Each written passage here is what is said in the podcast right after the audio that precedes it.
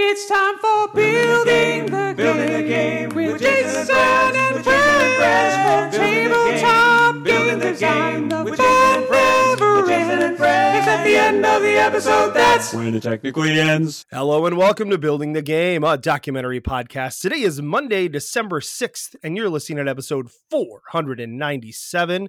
As always, I'm your host, Jason. Today, joined by game designer, writer, podcaster, sometimes live streamer, Kristen Devine. Hey, Kristen, how are you doing? Hey, Jason, I'm doing great. Thanks so much for having me. Yeah, I'm excited to have you on. Um, yeah, yeah. You are uh you are the third person with the last name Devine we've had on. Uh really? I think I know one of them. yes, you do know one of them, your partner, Tim, uh, who was on talking about questlings quite a while back. yes. Um, a long time ago, we had a guy on named Danny Devine, who's a listener of the show and also a game designer, who lives in California. Uh, you maybe should meet him. I don't know where in California he lives though, so yes. Oh, yeah. Well, Danny Devine, if you're listening, find me on Twitter. We should definitely be friends just based on our last names. yes. What would have been funny is if you'd been like, "No, I'm related to Danny," but um, so yeah. Well, hey, I, I'm excited. To, I'm excited to have you here.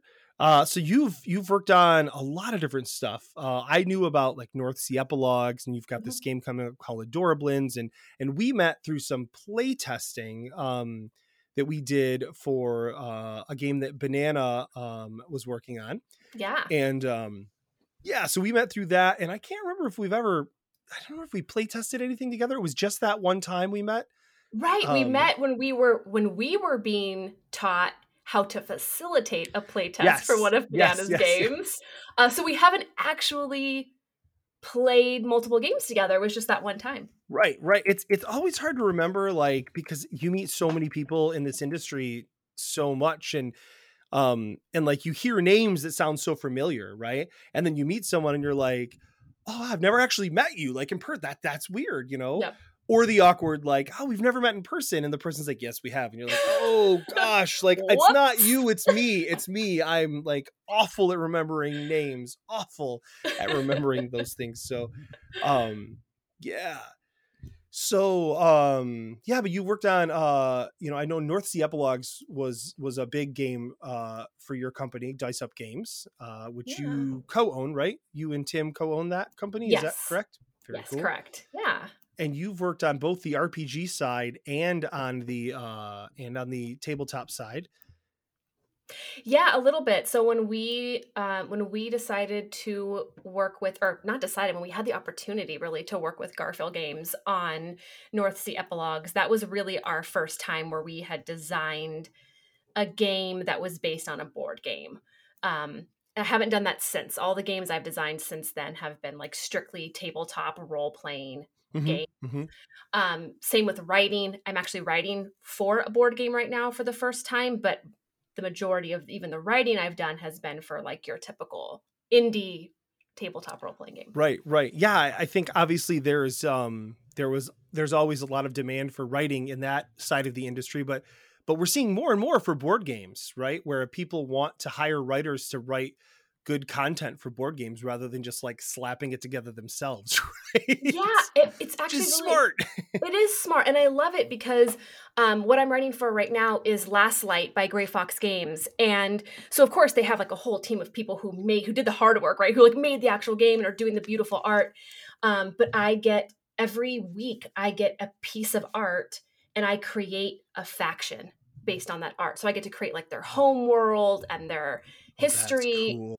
And it's so fun and i love the idea that even though you're playing a board game when you pick which faction you're going to play in that game you get this Mhm. little snippet right and i feel like that helps kind of bring that the worlds together the role playing world and the board game world so i love it Yeah, no, I mean, and I think I think for certain games, right? Like if you're, you know, if you're gonna de- delve into um, kind of the mythos or the lore of it, right? Like do it right. Um, I, I totally respect that there are some games where that's just not necessary. right Um, I think I think too. I've seen some games where it's completely unnecessary, and then they're like they do that, and you're like, this is not a game where that like matters. you know what I mean? Yeah. Like because there are games where like it really matters and like and it is it's just it's just great to see people as writers getting hired to do that stuff um because you know I, I know for myself like when I was working, I think I was working with Banana on something, and then I was pivoting to work with another co-designer on a project, and um, and I was like, we could just hire a writer to do this part for us. like, like Yeah. we don't have to stress about this. Like we could stress about the mechanics just fine. right. We could hire a writer to help create this, the you know, the story part of this, and then and then everybody's in their lane, right? it's just Yes. working well. Yeah, and sometimes I think it helps, especially when you've worked so long and so hard on designing a game and you're like up to your eyeballs in it. Sometimes Mhm. it's really hard to step back. And so having fresh eyes and someone who has the experience or the passion to write for a game, it's helpful. If, if you can afford it, right? If you can do it, then it's Right, helpful right. to bring people in. Yeah, no, that that is a good point. Obviously, there's costs there. There should be costs there. Pay writers, um, pay them what they're worth, pay them fairly. Um, but but yeah, I I, I think as a designer too, I, I'm really theme heavy as a designer. Um, unless I'm doing like something super abstract, like I want the theme, you know, even if it's just a simple card game. Like I don't necessarily want to like like create tons. Like so, I have this game on real estate where like it's it's simple like it's a simple like drafting game um but it's set in a fantasy world and like we didn't have to do a bunch of like content creation for it because it's just a simple card game right? You're literally drafting houses and building houses. Like that's that's what you're doing um and you do that by drafting cards and playing cards. It's not rocket science um but you know every house in there like if it's like the if it's like the um i haven't played the game in a while. It's like the first game i had published. I know like that feeling. like for instance, you know, like if it's like the the the orc tent, right? Or the the orc it was the the ogre tent. Like that building can can move and it can move because it's a tent, right? So you can pack it up and you can move it along, right? And Yeah. and so that stuff is really important to me even if the game isn't super theme heavy. Um, but I think one of the benefits to having a writer from a mechanical side, just speaking purely from the mechanical side, is like, for instance, you coming up with these factions, right? Mhm. that uh, as a game designer i might look at that and say oh wow like kristen did this is this really is not something i would have thought of this way like i might mechanically take some of those influences and and work that into the mechanic right from the theme and from the specifics and i love that Yeah. um you know uh, i i i love that um Same. so i Yeah, I I love it too. I think it's great. And I love that um I get it for the specific project. I receive a piece of art and then also like three keywords. And the keywords are I don't know how much I can say about the game, but the, the keywords are um relevant to moves that folks will have in the game. And so I make sure that the backstory Nice. includes those so that just like what you said. so, So, that you're reverse engineering that rever- basically yes, Oh, exactly. i love that It's so- Oh, i yeah. love that It's really cool. That's fantastic. I, I I noticed that a lot.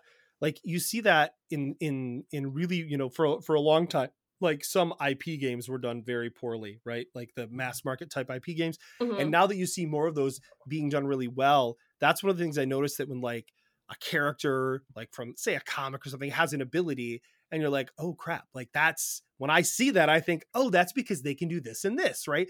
And like that that extra effort that made those two things line up just really as a player feels inspiring um Yeah. because it feels like like I get this like this this syncs together really well and and I feel like I'm part of the experience. yeah, absolutely. Awesome. Awesome. Um well uh yeah, I would love to to talk a bit about a topic here today. Uh and so one of the things um so you've got this game we're going to talk about a little later uh called Adorablins. Mhm. Um and so that game you were mentioning is based off from uh uh the powered by the apocalypse, right? So it's the apocalypse Yes. system is what it is technically. Is that correct? Yes. that- yeah. Yeah, so our system is in it's a very stripped down version of a powered by the apocalypse or a PBTA as it's referred to sometimes um game. But yes, you're correct. Um, so so what I think is really interesting about that, and we were talking before the show that um, you know, you took this system that is meant for um for more generally adult games, and you've stripped it down for something that can be playable by kids, but you know, theoretically, right, still fun with adults, right? That's Mhm. that's the best thing for like a kids game is where that adults are like, I want to play this too, right? Um yes.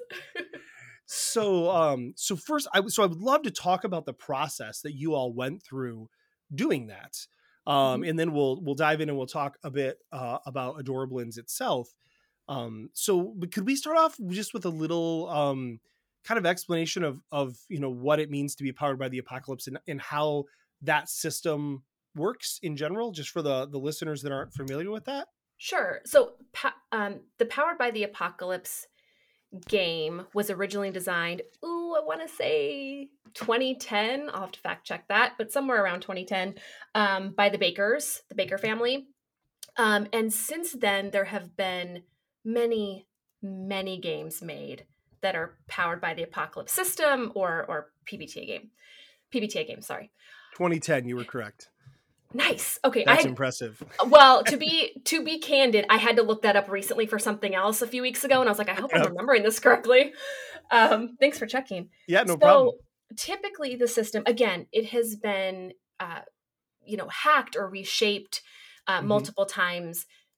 The foundation of it is really it's a two d six system, and usually you are adding you're rolling your two d six, you're adding a modifier, and a six or below is a f- straight fail.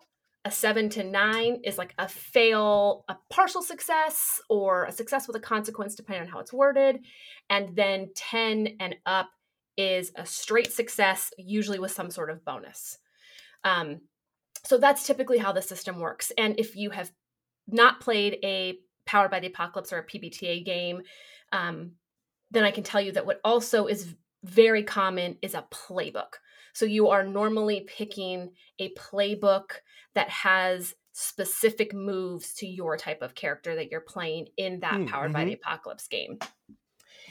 Um, some Powered by the Apocalypse games are like Masks, Monsterhearts. Uh, the new Avatar game by Magpie is going to be powered by Oh, the really? Apocalypse. Oh, yes, That's awesome. so a lot of some folks may have played it without realizing it's a it's a PBTA game. So what we did, what Tim and I did, is uh, we have kids, um, and we had our son is now eight, but when he was about four or five, he wanted to do things like play games, Mhm. but um, I know all kids are different. Our kid wasn't ready for like a D and D or a heavy system type game at the Mhm, time mhm. not even a powered by the apocalypse game even though it's a fairly easy system and so what we did is we took that 2d6 system and we removed a lot of the like detailed moves and, and things that are more i would say older kids to adults um, level of understanding. And so what we did is we basically created a 2d6 system that has four stats and depending on what our our playbooks are actually adorablins so depending on who you pick you have your four stats there and you get a companion. And so it's just a really again stripped down version of that more complex system we did it in like a weekend once Mhm. to play it with our son uh, it was obviously super rough at that time but it worked he seemed to get it he seemed to enjoy it it helped teach him math because he had to add up Nice. right he had to add up his Yeah. dice Mhm. uh, and so that was that was really inspiring for both tim and myself and we we actually had um, fun play testing it with adults so we got a few of our friends together like on a friday night and we played it with them and it was it was a lot of fun for them as well that tends to be a little more silly and improv heavy but it worked for Mhm, them as mhm. well Oh, that's awesome. That's awesome. So the and I know in Adorablins that your your playbook is basically a card, right? Like one Exactly. card. Um, what is it? What's what does a playbook look like in um in like an, an actual PBTA game? Are they like longer, short? Like they're know, what? they're longer so typically it is um so if we take masks for example which is a teenage superhero setting Mhm. uh, you will pick your type of superhero. It usually will give you a, a little blurb on like your background, like you're the doomed, and so it tells you this little paragraph. Mhm. Um, and then you also you design your look and your superhero name, and then you pick moves, right? And so you kind of build this character. I I want to say it's one two pages versus our single card, so it is more in depth. A playbook Right, is more right, in depth right. than a typical PBTA game. Okay, okay, that makes sense. And is that I mean, so that's um you know, your playbook kind of replaces what like you in a D&D you would use for like a character sheet. or something. Exactly. Yeah. Yeah. Uh, That's exactly what it is. Yes, it's your character sheet. Right, right. And then um I typically with with the PBTA games are they like long running campaigns or short one shots or is it like you can do the variety of whatever? Yeah, you can do a variety. I'm laughing because when I so I, for 2 years I had a podcast where we it's called Powered by the Players. Mhm. Um Nice. it's Aha, well good. Thanks. Yeah, it's it's actually still going. Uh, so uh, Morgan and Diana uh, run run that show now. Um, but I was I was a co-host and an editor for uh, about a year and a half, two years. Uh, and the part of the reason why Morgan and I talked about starting that podcast is because the first five or six times I played a Powered by the Apocalypse game, I played a one shot. Mhm. And you put in, especially if you're someone who likes to game and you're really passionate, you put in so much time building your character, picking your moves. Another big thing in PBTA games is your relationships. So you like answer relationship questions, you're now tied to this group of people, and then you play for like three hours, and that's it. And so Gosh, yeah, although yeah. although there are definitely PBTA games that lend themselves well to one shots, my personal opinion is it's it is more fulfilling to play them over a campaign because there is a level up system. You do get more Mhm. moves, and so it's more fulfilling, I think, to play it long term. Right, right. Yeah, no, I I I feel that. I once played Mutants and Masterminds. Um one time, one time I spent 3 weeks coming up with this super detailed character that I was like really really happy with. It was like like I put so much time and effort into it. Um and was like in love with the character and the backstory and like and he had like two different superpower modes where sometimes he was like Doc Ockish, but then other times he was like this like crazy Hulk type, and I was like so like, oh, I'm so into this. Yeah. And then we literally played a two hour one shot. Um, and that was it. I got to do one battle as each person, and a couple scenes as each person, and uh, that was it. Like that Yeah. was uh that was the whole deal. Um, and I remember being super sad about that because I had been so excited um, that I actually ended up uh, running my own like kind of like hybridized version of um of mutants and masterminds for another group for like a year and a half because i was like i want to tell stories and then i just made my character like one of the npcs that was like nice. a villain and they had to deal with that and then i st- i got to feel like i was fulfilled but yeah I, like i love one shot adventures for what they are but it Mhm. really like if you're putting a lot of effort into it right like Yeah. that's hard like one shots give me a pre-gen character It- yeah, exactly. And I think because some of the you know, some of your relationships develop over Mhm. time and like I said because you, you what's cool another cool thing about PBTA is there it's almost like a fail forward system and so you gain Mhm. experience when you fail a roll. and so Oh, that's cool. so you're always getting something. You're never really failing, which Oh, I like that I feel good. is so important. Um yeah especially if you're working on it with kids like that's even better exactly exactly right because giving a child telling a child first of all they failed is like a, Right. is, is difficult verbiage anyway um, but teaching them that in a game is also hard depending on the age and the child. Right so, yeah um, yeah. yeah so it's just another reason why with that you know with that level up system based on you know rolls that you have failed so you're always failing forward plus your relationships getting fleshed out and cooler moves obviously come when you get leveled up and so for all those reasons i just prefer to play at least four or five sessions with my pbta games if i can swing it Oh yeah, no, that makes that makes total sense. Um, yeah, yeah. I, I mean, obviously, like it, it reminds me of like so many times when you um when you see like a pilot episode of a TV show, right? Mhm. And you're like, or even like there are shows that I like have loved in my life, where like you go, you think back to like the first couple shows, and you know you, you'll watch them, and you're like, this show's got potential. Like if this makes it to season two, this is going to be super good because I'm going to know the characters and I'm going to love it. Um, it's one of the reasons actually why a lot of times I wait until shows are over to start watching them so that I'm not Me like too. right you don't lose that like oh it was only one season and I I felt like they were finally hitting their stride and then it ended. Um that that's what that reminds me of what you're describing with the one shots like oh my gosh this is going to be so great no you're done sorry sorry about your luck Yeah. it's over Come Yeah. on. Exactly.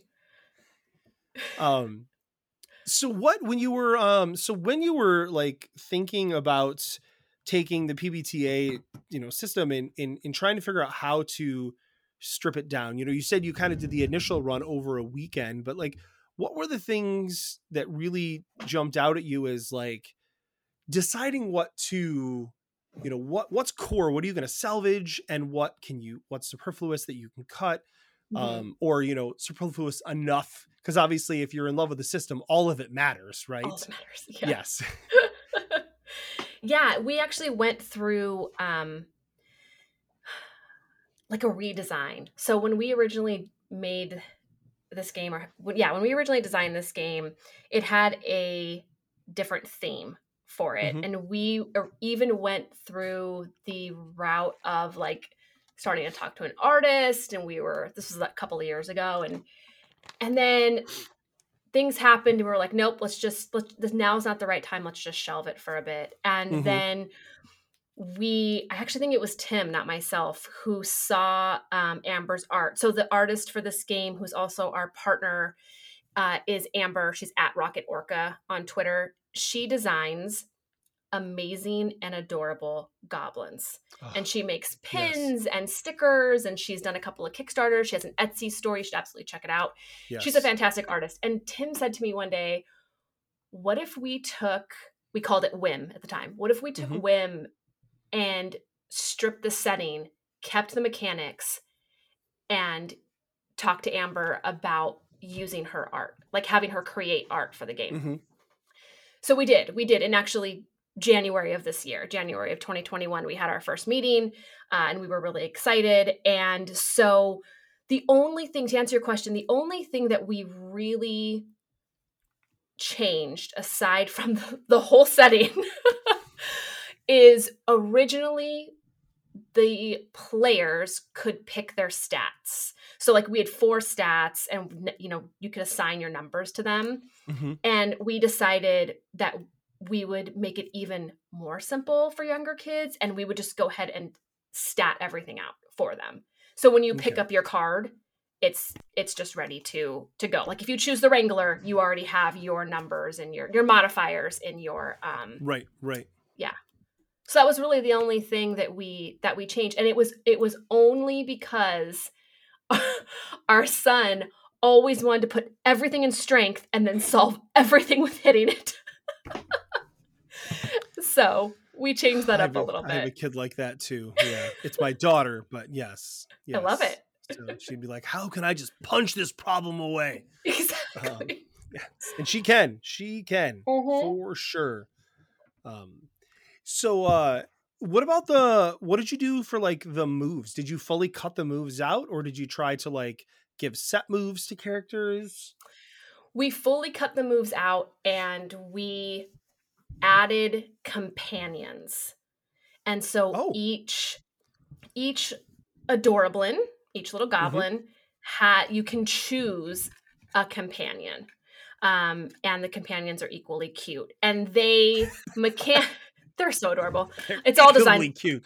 all, all the art is done by amber um but the Right. the companions one are fun i don't know about you but i love to have a little companion in games i just think it's if i'm going to play a cozy Yeah. or silly game i'm you know give me a little pill bug or a worm so yeah, yeah. we added that and then mechanically it actually helps where if um, if someone does not succeed in their roll their companion can help them get that success and they can narrate how their companion helps them which i think just assists in that teaching to role play right well tell me how your Right, companion right. helps now they get to be creative and make make up a narrative and that seemed to be a lot of fun um, it seemed to be a lot of fun for our, our son. And then when we play tested it with adults, then of course they all fought over which companion they wanted. So we are like, well, maybe this is something cool after all. right, right, right. Yeah, I would totally fight with my own kids over the companions. You can't have that. I get that one. exactly. Um, have did you draw any inspiration from, or have you even tried like No Thank You Evil? That's the only other one I can think Yeah. of that is like, um, yeah, yeah. I played that one time. My kids have asked to play it again. We just haven't got around to it. That one I feel like requires at least maybe as my old like DM days, but I'm just like putting too much into it. Yeah. So like I'm like, dad needs like some time to get this like ready, right? Exactly.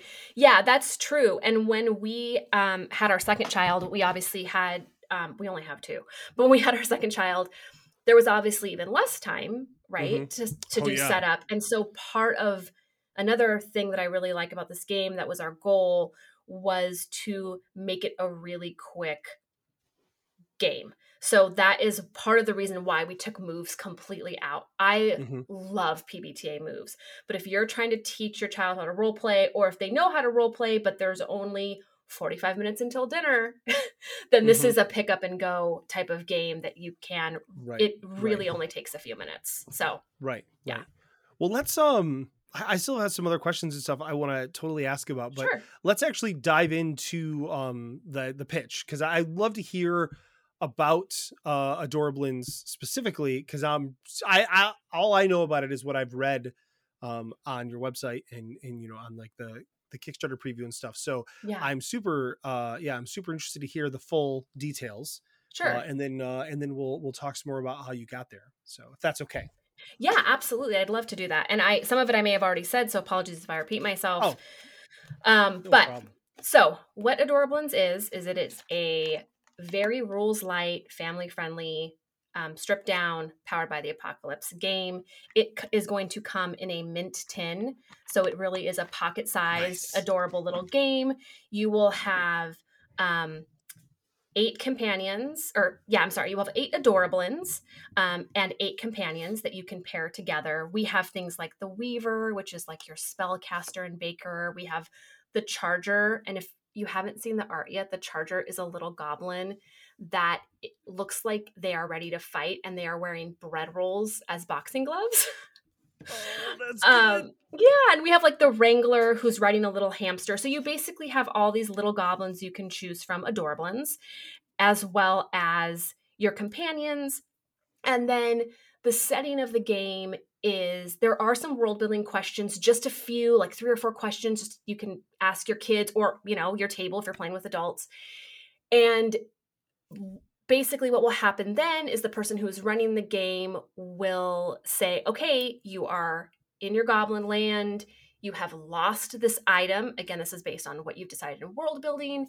Um, you've Mhm. lost this item through this magical portal into the real world, uh, and you have to get your group of adventurers ready to go and retrieve the items. So, as far as a one shot, it absolutely works. Replayability will come in because you will basically get to have a status as an adventurer, and then you will go on different and more um, complex Okay. Mhm. adventures.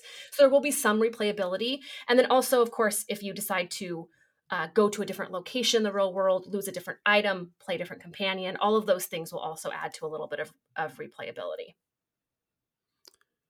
Excellent. And so you mentioned narrator. So one Yeah. person will narrate the game then um, and kind of help move it along. Yes, exactly. We have, I mean, typically, if you're going to be playing with kids, then it's the adult, right? And we have a little, right. we have some cards that are set up kind of to be like your little GM screen that have the the action rolls on them and the rules on them so that you can just easily refer to them. Um, so yes, so one person will play as as like the GM or the facilitator. Cool. Cool. No, that makes total sense. Um, I'm looking at your website here, watching this awesome animation of all the stuff come out. Um, uh, you can see that by the way at diceupgames.com. Um, so two of the things that pop up here is I notice you have a spotlight card.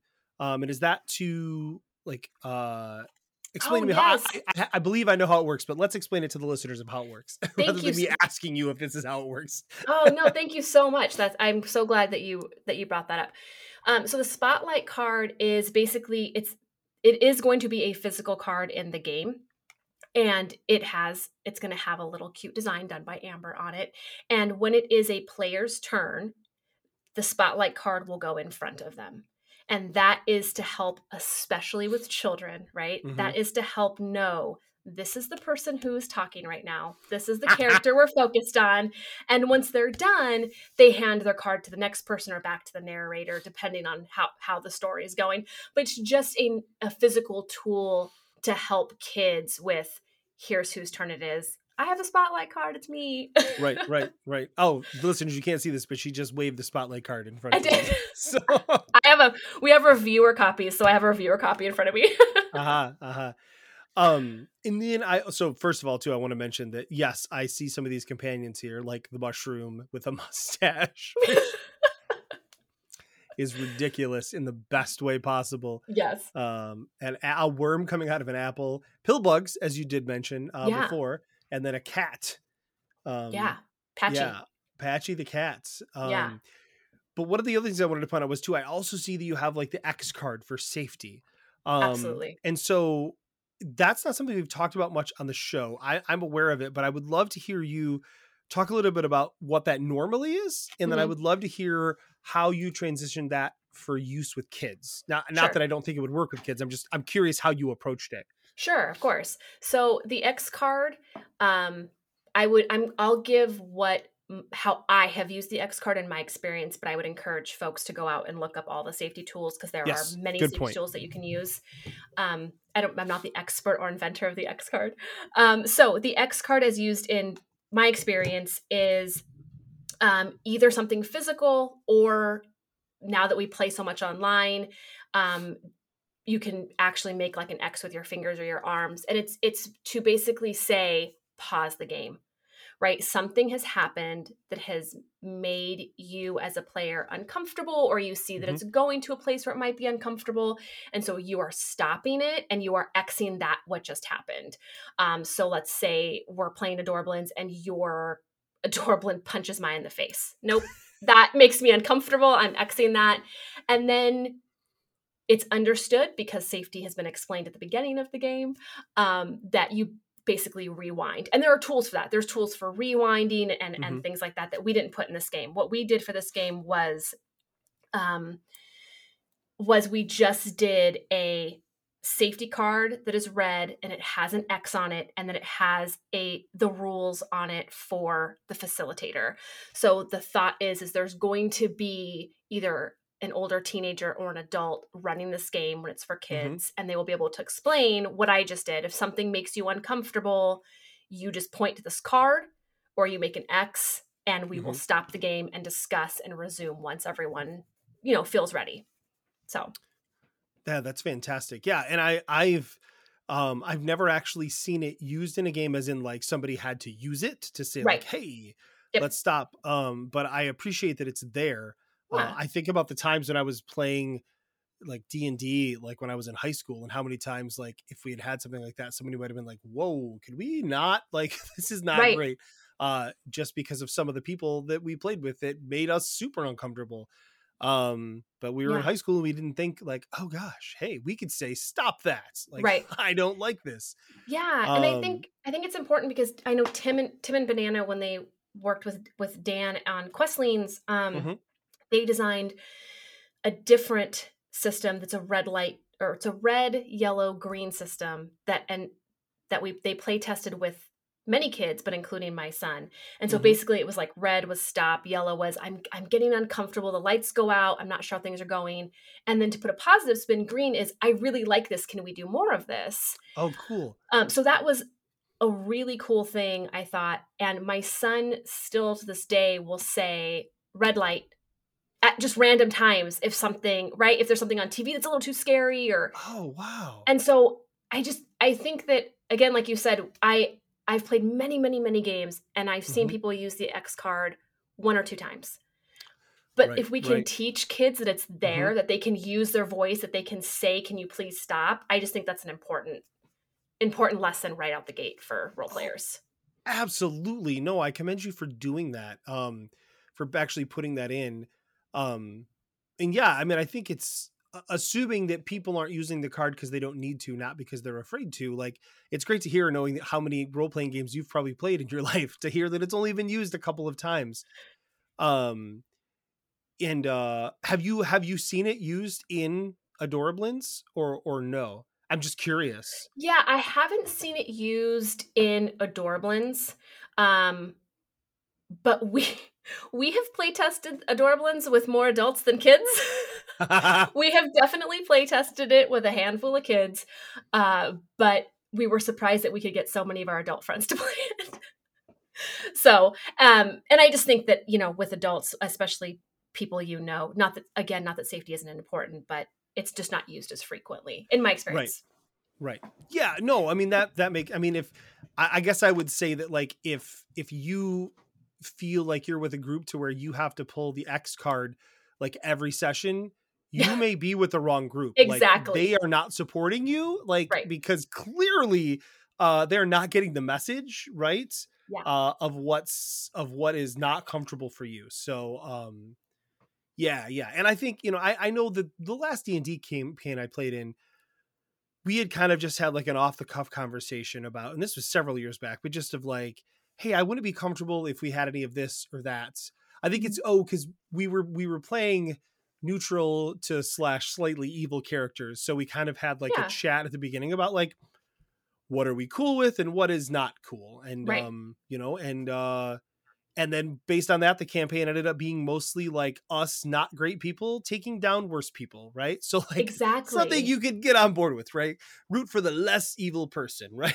exactly. Um, but but you know, I mean, those even those rudimentary conversations like that, I think are really important to make sure that the people are comfortable, right? I mean, that's yeah. it's literally the least you can do to make sure people's experiences are you know they, they can they can leave they can enter a game feeling safe and leave feeling you know supported Right. if there's a problem or or safe if there's not right um Yeah, and, and I think role playing games give us, whether we think about it consciously or not, I think role playing games provide a lot of tools for us. And so, as Mhm. a kid, if kids are, like, if a side effect of this is they're learning math by counting dice, even though it's only 2d6 in our game, there's multiple games out there for kids. mhm. Um, and also learning how to use their voice when they're uncomfortable and listen and have a positive or understanding response when other kids their age are uncomfortable. Like, I think those are excellent things a way to take away from a, a game. Absolutely, absolutely. I'm curious, just looking at the game because it's other than the artwork, it's just laid out gorgeously. Um, Oh, thanks. did Amber also do the graphic design on it? Um, so the graphic design is done. So uh, Dice Up Games is partnering with Letiman Games on this. Letiman Games Oh, is who published yeah. Questlings. Mm-hmm. Yep. Um, and so, um, someone in on Dan's team at Letiman Games did the did the layout, okay. did the graphic design. They, I mean, they they they understood Amber's art well enough that it literally looks like she did it herself. Um, yeah, and actually, it was a partnership because Tim Tim originally did it because, and this is going to go above and beyond your question. I apologize, that's but that's okay. Let's. um, when when Tim Amber and I first started talking, and you know, because we're all partners in this game, although Amber does the art and we own the mechanics, like we partnered together to to make it a cohesive game, right? To make Mhm. sure that the Yeah. lore fit and all of that. And we were just going to publish it through Dice Up. We were just going to do this ourselves, and we're like, hey, if it funds and if it does well, we will just sit in our garage and just make these games ourselves. Love it. And then Dan and I were talking on Twitter about something completely different. We ended up having a meeting about a possible design project that had nothing to do with this. We were just chatting. This game came up, and he was like, Hey, tell me more about that. And so then when we ended up partnering with him through Right. meetings and contracts, and it obviously was more than that, but when we ended up partnering with him, we um, were lucky enough to also have the person that does his layout and graphic design Mm, so. Tim had started it to give Tim some credit, and then their gra- their graphic design person finished it. So that's off. That's awesome. Awesome. yeah, Are you um you say whenever somebody says mint tins, the first thing I think is that you could be printing on shore with somebody like the Game Crafter, uh, or is it knowing that it's Letiman Games? Is it printed? Are you are you gonna like are you offshoring it to where like you can you can get the mint tins? Like I'm completely unaware of this, so I'm just curious yeah. if so I can ask. If that's if that's not okay, I, I'll I won't. No, ask no, no, no. You you can ask. I will not be able to answer it the same way Dan will, because part of the reason that we are partnering with Dan is because his expertise is in the manufacturing. Right? He's like, I know where to get it yeah. fulfilled. I know I can get you the quotes. We that is something that that's why we were saying, uh, we being Amber, Tim, and I originally were like, we will make this not make this we will print it in the game crafter and we'll put it together in our garages because Right, we right. don't have that experience yet Mhm, um mhm. so dan does i believe he's going to use the same company he used for Questlings Cool, and for cool. Adventure Tactics. I think it is overseas Mhm, or mhm. offshore. Um, so yeah, that's Cool. yeah. I, I'm I'm so curious about that right now because I mean everything's just went to crap right with Mhm. everything and like I you know we I, I'm working with um with Hannah Schaefer on uh uh like an 18 card RPG um and we've went back and forth about do we print it offshore do we print it from the game crafter um simply because like there's so much hassle with everything offshore right now that if you don't if like you know if you've got somebody like dan who's done this before and knows what he's doing awesome right But, like, exactly. when you don't it's like we could save 20 cents a copy is that worth it or Yep. is it worth it just to pay you know even 50 cents more a copy to know that it's here and we can control it and like Yep. I could drive to Wisconsin and get it. Like, you know, um, if I had to, like, you know, we can fix issues. Um, Right. yeah, yeah, it's it's it's something that's really it's a lot to consider right now. So I think it was super smart that y'all partnered with somebody who had that experience because that experience is worth a lot. Um, Agreed. And we yeah. would have if we did not end up partnering with Dan. Our original plan was to absolutely use the Game Crafter or some place in the US right. because we were not going to and of course no one sets out to do this, but we were very aware that we don't want to get into a situation where we cannot fulfill a game Right, for people. right. It's right, very important to us. As it is to most people, right? yeah so yeah right i mean and you hear these horror stories about people that you know have like crazy good kickstarters that make like six figures and then like don't have enough money to fulfill and end up losing money on it like Yeah. nobody wants that Mhm. you know i mean that's you you fund a game for 10 grand like that's that's going to be problematic you fund it for you know 200 grand uh, and have that same problem like you could lose your house like that's like that's a big thing right yes. um so yeah oh gosh it's it's so much to think about with this stuff It Um, really is. Yeah, it's it's it's definitely a lot to think about. And so I'm very happy that we it's part of the reason why I'm confident going into the Kickstarter in January is because I just I know that we've worked on it long enough so I know it's a good product, but then Mm-hmm. also knowing that we're partnering with someone who has done this multiple times and fulfilled multiple games, I'm like, okay, Mhm. this Yeah, is a good yeah. this is a good partnership. Yep. Yep. No, absolutely. Absolutely.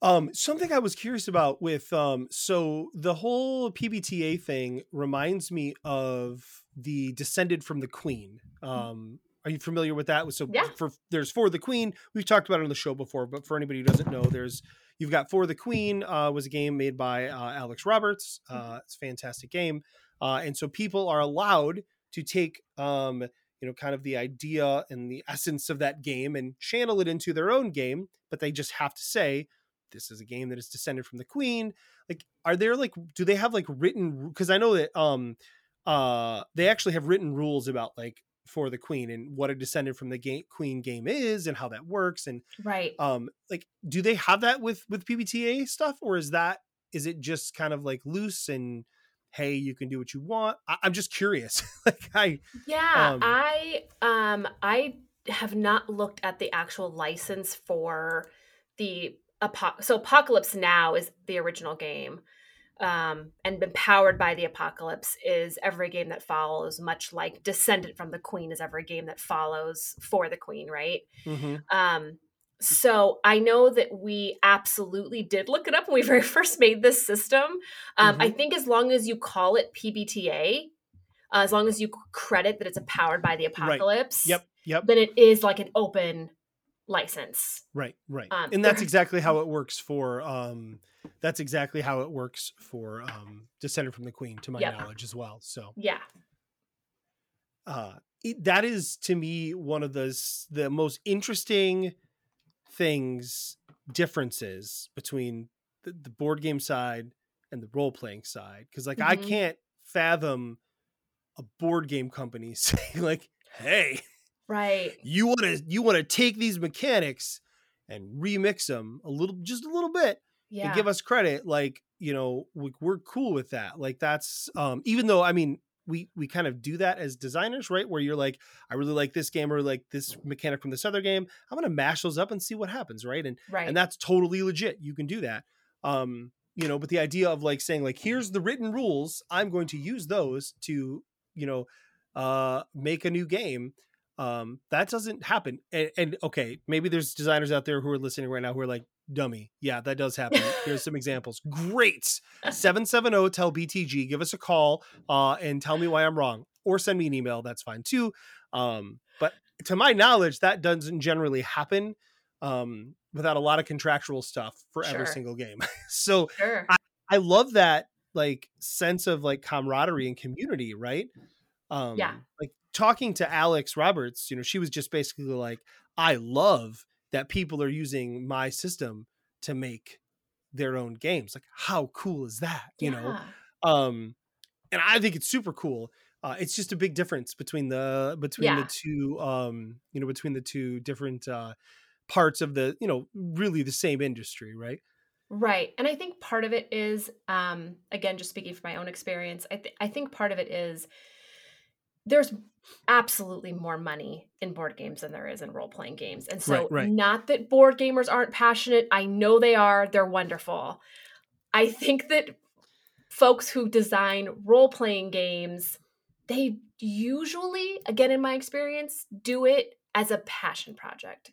They're not quitting their day Mhm. job, right? And so a lot Right, of this is because I have a similar feeling to Alex Roberts. If someone, every time someone plays one of my games, it's Mhm. still like the first I still can't believe people want to play something I made. that's So it's just that and again, not that's not not that there's not that feeling with board games. I just my experience Right, is in right. indie role playing, and so that's what I've seen. Oh yeah, for sure. And I, I think I mean, you know, there's not there's not a ton of money to be made in board games, but there is. I, I think really like to me, I, and I and maybe we'll see this change more as you know more people talk about print and plays and digital implementations and stuff. And that's actually something we're going to talk about in January on the show, um, uh, based on a Kickstarter we saw called Voyages uh, by Postmark Games. Did you have you seen that one? No. Um, so you should check it out. Uh, I all the listeners check it out. It's called Voyages. It's by Postmark Games, and it is a print and play only. Um, and it's like one page. You Mhm. print it, you can play it, um, and uh, you print it, you can play it. Listen to me, it's a freaking play game. Like, what else would you do with it? Uh, but anyways, um, but yeah, and that's it, it sounds like that's their model, right? Like that's what they're doing, and uh, um, you know, in a in a world of really cruddy distribution and stuff right now in supply chain, that's great. That's a great Yeah. fix. Um, but when I think about like the ability to do that with role playing games is has always been there, right? I mean, ever since you could just have a, a PDF of it on your computer and never have to make a physical version, except for maybe a character sheet, maybe not even that, right? Yeah. Um, I mean, sometimes you can do that online as well. Um, by having that, um, I think it's just it's from a production standpoint. So I'm trying not to. I don't want to sound like I'm like diminishing like RPGs. From a production standpoint, it's easier to put the content out there, right? Yeah. If you don't want to print a book, right? Um, Absolutely. And then from the from the board game side there's so much cost associated with putting a game out there like the Yeah. physical making it right um that that's that probably has something to do with it as well right like you know it's not just the less the more or less money to be made it's the more or less cost of putting it out there That's very valid. Yeah, that's Um, that's very valid. I was talking to um Sen-Foong Lim about pitching to Oh, publishers because uh, him and Banana did a uh, how to pitch to publishers um, seminar for Big Bad Con recently, and I was in the chat and I was I was saying like, what do you think the difference is between pitching a board game versus pitching a role playing game? And um, I'm just gonna kind of uh, I'm not quoting Sen exactly, but the Mhm, message mhm. was if you're going to pitch a board game, you have to know every piece works, every mechanic fits. If you're pitching a role playing game, typically you need to have a, a playable idea, but not everything needs to be fleshed out. You can pitch to a Right. publisher and not Right. everything has to be fleshed out. They have to Right. they're buying into the idea of this game versus the Right, right. actual mechanics. well if you literally have created a role-playing game and everything is fleshed out publish it your damn self right Yeah. Like, i mean like right because Yeah. again like it's you know um you've done all the work and it's you know it's out there um but yeah no i i i think that i totally agree that sen is and banana both ridiculously smart people i don't Oh, know sen as well obviously i know banana super well um and she's a joy to work with and uh, just so Mhm. smart in general um, we were actually at a pitch meeting today, and they were like, "Oh, tell us about yourselves," and and she listed all these things she was working on. I was like, I feel like I know you pretty well, and I didn't know half that crap. Like, oh my gosh. And I let her go first. So then after I was like, well, I have a bit less to say. Um, right? I'm like, you're so amazing. I know. My She gosh. she is. We're finally gonna Yeah. start we're working on a game together, um, Oh, that's starting awesome. started in 2022, but we have talked about working together for probably 18 months. Nice. Um, nice. she's she's uh, in, incredible. So Yeah. Yeah. We've got a couple party games we've been pitching around. um, nice. one of which has a little light role playing in it. And and I'm super stoked for them both to find a home. I, I really hope they do. Um, yeah, yeah, and and it's been fun. We've we've shown them to a lot of people, um, because you know you're trying to find that right publisher for your game, right? Um, because you get one shot with with some of these games, and like i- if if you sign with the wrong publisher or something like that, like it just may not, you know, it may come out fizzle and just be done, right? And then that that idea that you believe could be something really big wasn't. Um, Yeah. So yeah, yeah, yeah. So that's yeah, it's stressful, but no, banana, awesome, great to work with. I'm sure she'll be back on the show in the not too distant future because because I always am like, come on the show, let's chat about stuff. Yeah. yeah, same, same. I have her on my Yeah. show too. I'm like, oh, I see you have another game. You want to do another interview? Yep. Well, she actually is she, you know, being part of Questlings. Um, we had like the a big interview because she was like, I'm gonna bring everybody on who was part of Questlings. So it was great.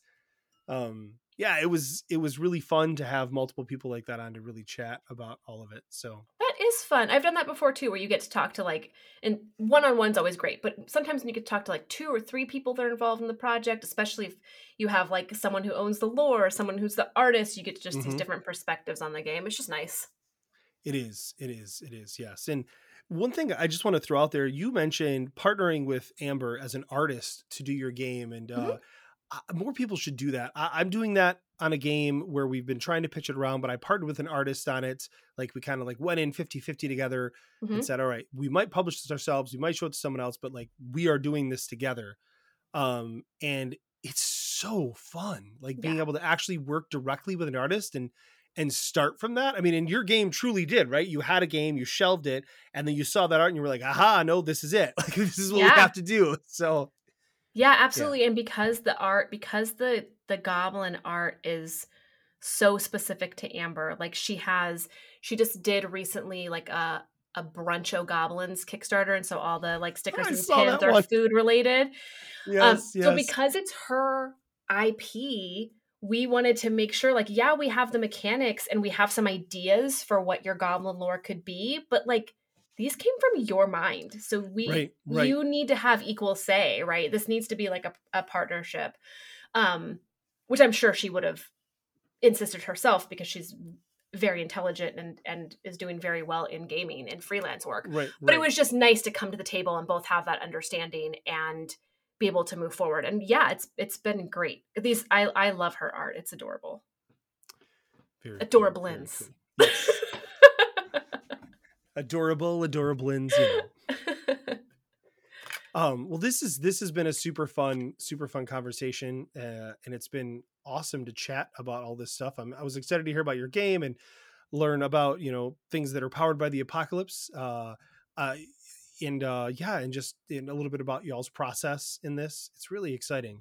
thank you yeah i've loved chatting with you thanks so much for having me Yeah, and listeners, you can find um if you go to um diceupgames.com, uh you can find the link to Kickstarter and while it's not live yet, they have the awesome thing now where you can say notify me at launch, which creators love if you Yes, do do. that. Um yeah, yeah, yeah. I always try to do that. I also it's just great because otherwise I forget, right? There's so many Kickstarters I'm interested in. Yep. Um and even if something where I'm like, "Oh, I'm a little interested in this," just click it. Click it and it'll remind you and then you can see um I, there are some games where like I'll literally click the notify me, it will launch, and then I'll click the remind me at the end, and then I'll come back and be like, okay, yeah, no, I, I like I can back this. This is great. Um, this one though, uh, this this will be a day one for me for sure, just because this is absolutely going to work with my children. Uh, they're going to love it. Um, because like this will scratch that no thank you evil itch that they have, but Yeah. it'll be like boom, we can just play it right now. Um, which is really cool because uh yeah because you know it's it's tough when they're like you know any other board game they don't understand that they can just pull it out and say let's play it Right. um and this you know like it's it, it- when it's a rpg and i have to do a bunch of like front loaded work we we can't like so yeah so this will this will be really nice i think they'll really dig it Thank you. yeah for sure and uh so listeners like i said go to diceupgames uh and uh you can find all about uh everything um tim and kristen are doing there they've got uh, a bunch of different games and things you can check out while you're there um, and uh, in addition to that, if you want to get in touch with our show, of course, you can go to buildingthegamepodcast.com. There you can sign up for our Discord channel where we do our weekly accountability meetings. Strongly advise you to do that, as I always do. Um, and then uh, you can also call us at 770-TEL-BTG. You can email us at buildingthegamepodcast at gmail.com. Twitter is generally one of the best places to find us at podcastbtg. I am at J.A. Slingerland, and Kristen is at Kristen is no Jedi and you can uh, check her out there. And um, yes, uh, I lost my train of thought because I was just thinking about that Kristen is no Jedi has a super good Twitter handle, and I remember thinking that the first time when I followed you, I was like, "That's good," and then I said it, and then I was still like, "No, it's still really good. Thank you. still a really really I good uh, handle." Yes. um, but uh, yeah. So listeners, uh, please uh, please come back next week. Uh, but until next time, good night. Good night. Building the game with Jason and friends, with Jason and friends. Building the game, building the game with Jason and friends, with Jason and friends. Dial 770 tell BTG. Please don't use the email.